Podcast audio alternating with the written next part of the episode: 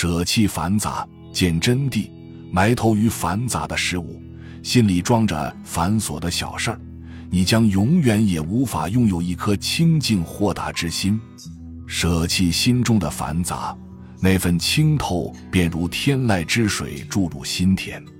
弘一法师曾以卦中作比，暗示人们处处皆有佛缘，只是看你如何参佛。以一颗灵悟之心参佛，才能得见真谛。凡坐中卦中行动之时，若细听之，作叮当叮当之响，叮字响重，当字响轻，即依此叮当叮当四字，设想作阿弥陀佛四字。或念六字佛者，以第一丁字为南无，第一当字为阿弥，第二丁字为陀。第二当字为佛，一直用叮当叮当四字而成之也。有唐以其转太速而欲迟缓者，可加一倍，用叮当叮当叮当叮当八字，假想作阿弥陀佛四字，即是每一叮当为一字也。或念六字佛者，以第一叮当为南无，第二叮当为阿弥。第三，叮当为妥。有时候人们自己都不知道他们的行为是反着的，该看到的视而不见，不该看到的一眼望穿。一次，佛陀拿着一颗摩尼珠问座下弟子：“你们仔细看看我手里的这颗摩尼珠是什么颜色的？”弟子们看后，有的说是青色，有的说是黄色，有的说是赤色。还有的说是白色，各不相让，于是七嘴八舌地讨论起来。佛陀看着弟子们微微一笑，并没有说谁对谁错，只是将手掌全回，然后书张开，再次问弟子们：“你们现在再看看这颗摩尼珠是什么颜色？”弟子们不约而同地向佛祖的手中看去，可是什么也没有看到，于是不解地问道：“佛陀。”你手里哪有什么摩尼珠啊？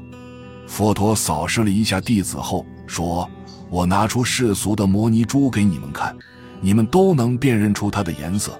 但是当我把真正的宝珠拿给你们时，你们却视而不见，这是多么可惜的事情啊！”在现实生活中，我们往往也会像故事中的弟子们一样，该看到的视而不见，不该看到的却偏偏可以一眼望穿。这也正是我们往往会错过一些美好事物的原因，也正是有了这种视而不见，这个世界才会有遗憾。人生大抵就是如此吧。人的大脑就如同一个装满水的杯子，如果想要吸收新的思想，就要将旧的思想从水杯中倒出来。来看这样一个杯水禅机的故事：一天。一位信徒来向南隐禅师问禅，听了信徒的来意后，禅师什么也没说，示意他坐下，然后命弟子打来了开水。禅师拿起茶杯沏茶，杯子本来就是满的，可是禅师却直接往里面加水，任水不断的溢出来。信徒不明白禅师的用意，于是不解的问：“大师，茶水已经满了。”你为什么还不停手呢？禅师听后，极不情愿地将水壶放下，看了看信徒，说：“你的脑子里现在装的东西，就像这杯水，都是以往沉淀在脑海里的。我要想传授你新的东西，必须将它们都倒掉。杯子里装满了旧水，就不能再装新水。人的脑子何尝不是如此？”脑子里就有的意识和经验会排挤外界新传递来的信息，新信息就很难被接受。一个人要想获得新的信息和知识，就必须铲除之前的妄想和先入为主的思想。